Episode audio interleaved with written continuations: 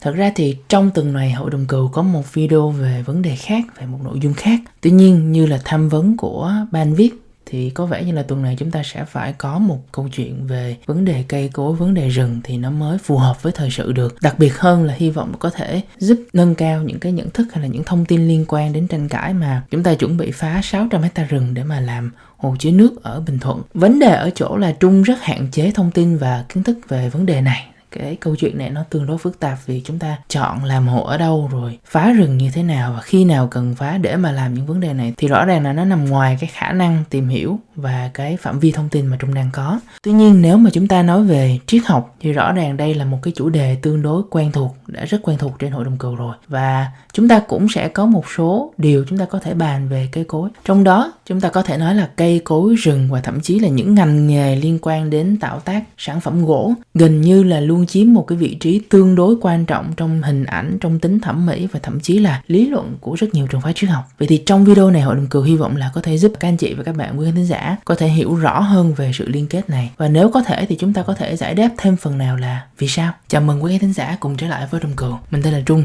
hiện đang là nghiên cứu sinh luật và đồng thời cũng là giảng viên hướng dẫn khoa học trong ngành khoa học chính trị tại đại học victoria canada. Cho quý khán giả mà chưa biết đến hội đồng cừu thì đây là một kênh của một nhóm các nhà nghiên cứu trẻ mà bọn mình tập hợp lại với nhau để mà nghiên cứu và trình bày những thông tin liên quan đến khoa học chính trị, liên quan đến pháp luật, liên quan đến công pháp quốc tế, cũng như là một số vấn đề ngoài lệ khác nhưng cũng quan trọng không kém, như là kiến trúc và quy hoạch đô thị. Nếu những chủ đề kể ra nói trên cũng như là nội dung của video này có vẻ thú vị đối với các anh chị và các bạn, thì nhóm hy vọng là mọi người có thể đăng ký và theo dõi kênh, bởi vì nó giúp ích cho nhóm rất nhiều. Bây giờ chúng ta cùng trở lại với nội dung của video. Đầu tiên thì chúng ta có thể nói là hình ảnh của cây cối của rừng xuất hiện một cách rất thường trực trong những cái khoảnh khắc mà cực kỳ quan trọng của triết học lẫn tôn giáo. Ví dụ khi mà chúng ta nói về tôn giáo thì chúng ta có thể dẫn chứng hai cái tôn giáo dễ nhận dạng nhất đối với người Việt Nam là Phật giáo và Thiên Chúa giáo. Bây giờ nói về Phật giáo trước đi. Thời khắc mà Đức Phật Thích Ca được sinh ra, thành đạo và nhập niết bàn đều gắn liền với hình tượng của cây cối.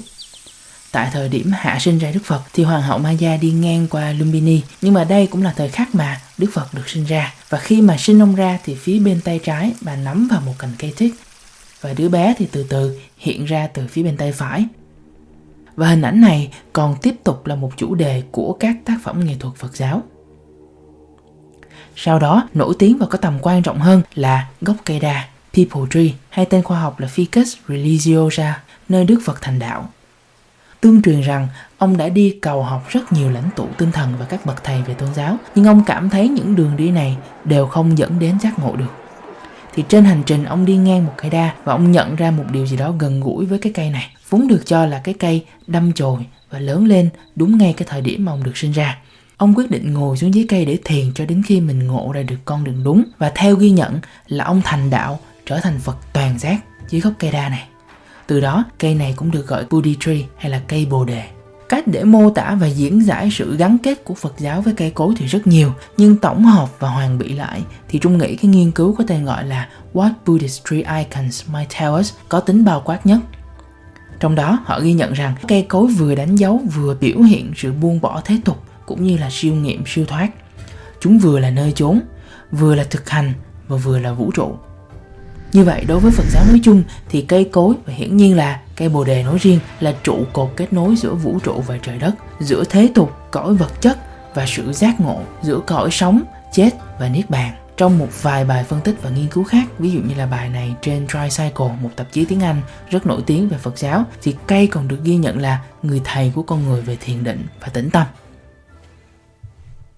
Vậy thì tương tự như Phật giáo thì các kiến thức trong Thiên Chúa giáo từ rất sớm đã đặt vai trò của cây cối vào trung tâm của những câu chuyện của mình. Dù hiển nhiên là cái hình thức biểu đạt và ý nghĩa của cái biểu tượng này nó sẽ rất khác nhau. Trong nghiên cứu kinh thánh thì sẽ có rất nhiều câu hỏi, sẽ có rất nhiều cách tiếp cận khi mà chúng ta muốn nghiên cứu về cây cối trong kinh thánh. Ví dụ như là nếu mà chúng ta nói về cái nghiên cứu A Survey of Trees in the Bible thì đọc kỹ các bạn sẽ thấy là tác giả thật ra ông chỉ đang cố gắng trả lời câu hỏi rất thực tế là các loại gỗ nào được sử dụng phổ biến trong kinh thánh hay là cái cây thập giá mà người La Mã dùng để mà kết án Chúa Giêsu là loại gỗ gì hay là thuyền mà Noah đóng là dùng loại gỗ gì vân vân và vân vân để mà cố gắng giải mã cái câu hỏi văn hóa thời gian và các cái vấn đề xã hội liên quan đến kinh thánh. Thì đây là một câu hỏi nghiên cứu mà chúng ta không bàn ở đây. Chúng ta sẽ chỉ tiếp tục nói về cách sử dụng cái biểu tượng của cây trong kinh thánh mà thôi. Từ câu chuyện Adam và Eva hái cây trái ở cây sự sống Tree of Life trong vườn địa đàng để ăn, để sinh sống và để tận hưởng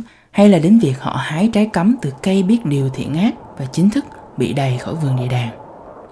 Hay thậm chí nghề mộc cũng là nghề chính của gia đình Thánh Joseph, người cha trần thế của Chúa Giêsu. Nếu chúng ta muốn tìm hiểu chi tiết về cây cối và biểu tượng của cây cối liên quan đến Bible thì Trung có thể giới thiệu một quyển khá lâu rồi, Famous Trees in the Bible Lands. Và nếu người xem may mắn có điều kiện tìm được quyển này thì chắc chắn là video này không thể nào mô tả và bao quát tốt như vậy. Nhưng nếu bạn không có quyển này thì video của Golden Go có thể khái quát hóa một chút.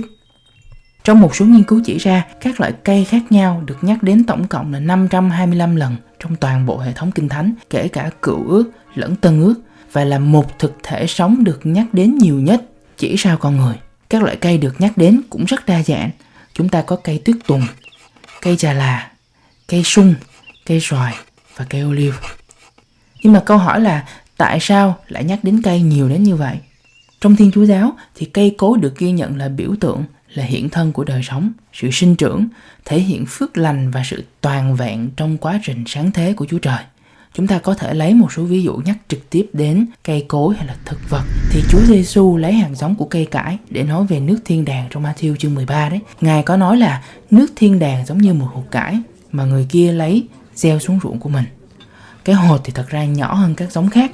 nhưng khi đã mọc lên thì lớn hơn các thứ rau khác và thậm chí là có thể trở nên cây cối đến nỗi chim trời tới làm ổ trên nhành nó được. Hay là Ngài cũng nói về cây sung trong Mark chương 11 để làm ví dụ về niềm tin, thành quả cũng như là tinh thần môn đệ đích thực trong Thiên Chúa giáo. Vậy thì đó là một số góc nhìn và sự lồng ghép hình ảnh của cây cối vào các tôn giáo lớn. Nhưng mà câu chuyện của triết học thì sao? Riêng về vấn đề triết học thì có rất nhiều các triết gia họ vận dụng cây cối hay là dựa vào cây cối để mà mô tả các cái luận điểm triết học của mình. Nổi tiếng nhất chúng ta chắc chắn phải nhắc đến Aristotle và hình ảnh của cây sồ cũng như là quả sồ. Trong đó thì ông dùng nguyên tắc và sự phát triển và mối liên hệ của hai cái vật chất này để mà ông nói về metaphysics, để mà nói về siêu hình học trong cái quyển sách cùng tên thì cái phần phân tích này nó hơi là cá nhân của trung nhé, nhưng mà chúng ta có thể hiểu là việc mà chúng ta cố gắng định nghĩa siêu hình học là rất khó một cái định nghĩa mà khả dĩ và dễ hiểu nhất khi mà chúng ta nói về metaphysics, chúng ta nói về siêu hình học, có thể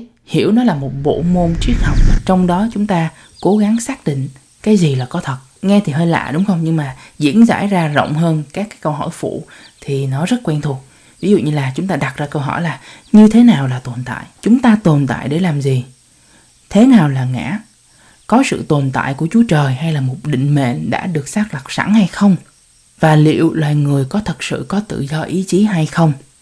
Đối với aristotle thì ông dùng hình ảnh quả sồi trước tiên để nói về telos hay là trong tiếng anh là end, là điểm kết thúc, hay là mục tiêu, hay là mục đích? Và cái từ telos này sau này được phát triển trong tiếng Anh thành cái từ là teleological. Chúng ta dùng rất nhiều trong những cái thảo luận liên quan đến triết học hay là khoa học chính trị đấy. Để ông nói rằng những beings, những thực thể tồn tại thật ra đều có một cái mục đích cuối cùng. Nó có ý nghĩa và chúng ta có đạt được đến những cái ý nghĩa mà chúng ta mong đợi hay không là một chuyện khác. Nhưng mục đích cuối cùng của một cái hiện thực thì chắc chắn có đối với quả sồi thì mục đích của nó là tạo nên cây sồi. Nếu nó thất bại trong cái tiến trình đó thì là chuyện của nó mà thôi. Nhưng mục đích của quả sồi thuận theo tự nhiên là phải trở thành cây sồi. Hay khi nói về bản ngã, thì khi quả sồi lớn lên thành cây sồi thì về mặt vật chất, chúng ta nhìn thấy hai thứ hoàn toàn khác biệt, không hề liên quan gì đến nhau cả. Nhưng mà làm sao chúng ta có thể nói rằng chúng thực tế có cùng một ngã, có mối liên hệ với nhau?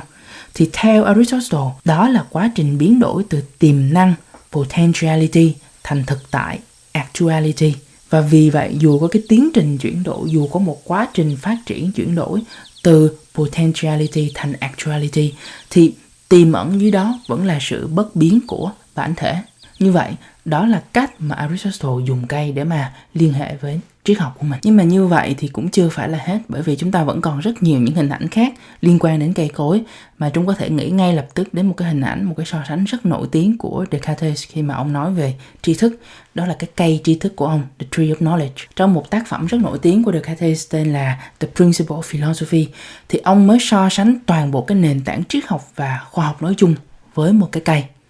trong đó chúng ta có rễ của cái cây là metaphysics là siêu hình học phần thân cây là vật lý học và từ phần thân cây này chúng ta có ba nhánh lớn nhất mà theo Descartes là y học, cơ khí học và đạo đức học.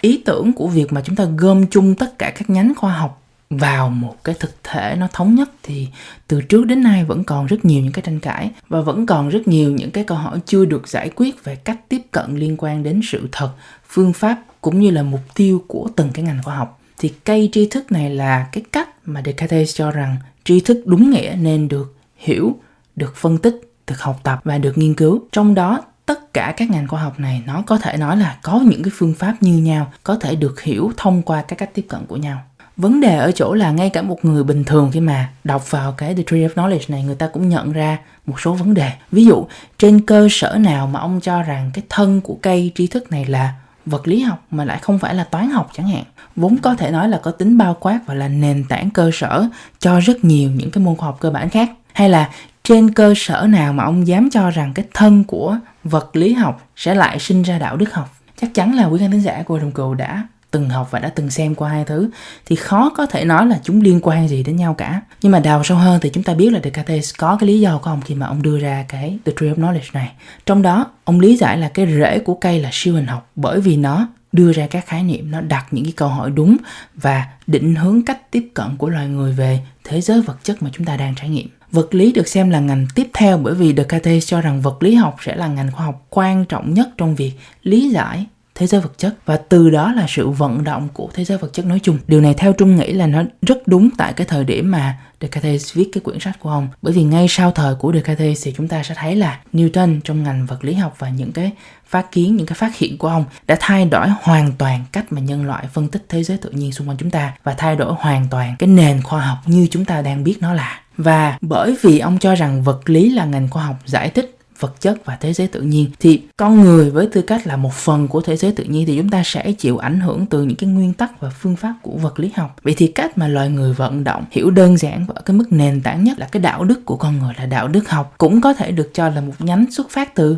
vật lý học. Nghe thì rất là hợp lý đúng không ạ? Nhưng mà người đời sau thì toàn nói là ông nói trật lất hết cả. Đến cuối video thì trước tiên trung cũng muốn xin lỗi các anh chị và các bạn của khán giả đã theo dõi hội đồng cừu lâu năm. Là một số video gần đây nó sẽ dần dần nó ngắn hơn. Không phải là những cái dạng video bình luận dài và phân tích sâu như trước nữa chủ yếu là bởi vì những cái vị trí mới và những cái công việc mới mà trung đang phải đảm nhận tuy nhiên hội đồng cừu cũng sẽ tiếp tục cố gắng duy trì những cái loạt bài dài những cái loạt video dài và phân tích sâu dù tần suất xuất hiện của chúng thì có thể giảm đi phần nào đó và mong là quý khán thính giả, các anh chị và các bạn sẽ tiếp tục ủng hộ Hội đồng cừu trên hành trình mới của mình. Một lần nữa, rất cảm ơn mọi người và hẹn gặp lại ở những video tiếp theo.